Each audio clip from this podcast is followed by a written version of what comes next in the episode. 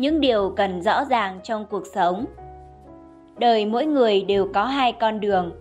Một dùng tâm trải nghiệm, gọi là ước mơ, hai dùng chân bước đi, gọi là hiện thực. Nếu tâm cảm nhận không kịp, hiện thực sẽ nhạt nhòa. Chân bước đi quá chậm, mộng ước sẽ bay xa.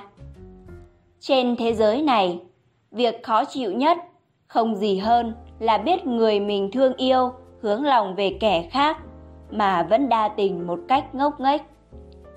Những cuộc gặp gỡ hay chia ly đều có nhân duyên nhất định. Thuận theo đó mà được yên ổn chính là điều tốt đẹp nhất. Khi ai đó bên cạnh ta, nếu có thể khiến họ thấy an lạc, đã là thành công lớn. Lúc nhỏ, hạnh phúc là chuyện rất đơn giản. Lớn lên rồi, có thể sống giản đơn mới là điều hạnh phúc. Để không uổng công đến đây một đời, hãy làm việc muốn làm và yêu những gì mình muốn.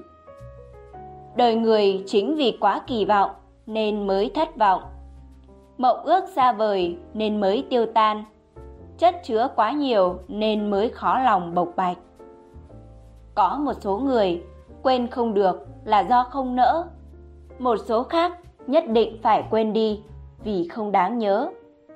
Cũng đừng quá tin tưởng vào mắt mình, vì có khi những gì bạn nhìn thấy là những điều đang mong muốn, còn những thứ không thích đã bị bạn lướt qua.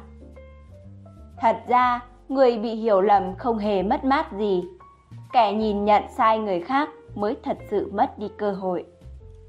Chúng ta đều nghĩ rằng mình làm chủ cuộc đời này mà quên mất cuộc sống vốn phải cần rất nhiều người phối hợp.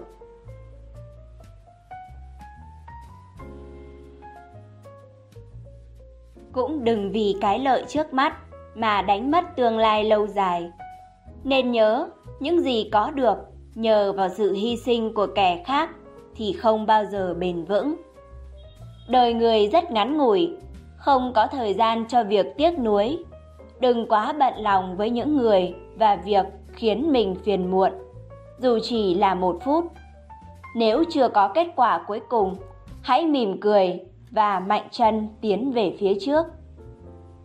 Nhân thế gập ghềnh, nhớ tặng người bên cạnh chút ấm áp. Mưa gió cuộc đời, hãy dành cho mình chút lạc quan. Nếu biết cách yêu đời, khéo dung hòa mọi thứ, thì dần dần niềm vui và hạnh phúc sẽ lan tỏa ra xa đời người không phải là cuộc chạy đua, mà chính là chuyến du lịch. Cuộc đua quan trọng ở đích đến. Còn chuyện rong chơi cần quan tâm đến phong cảnh bên đường.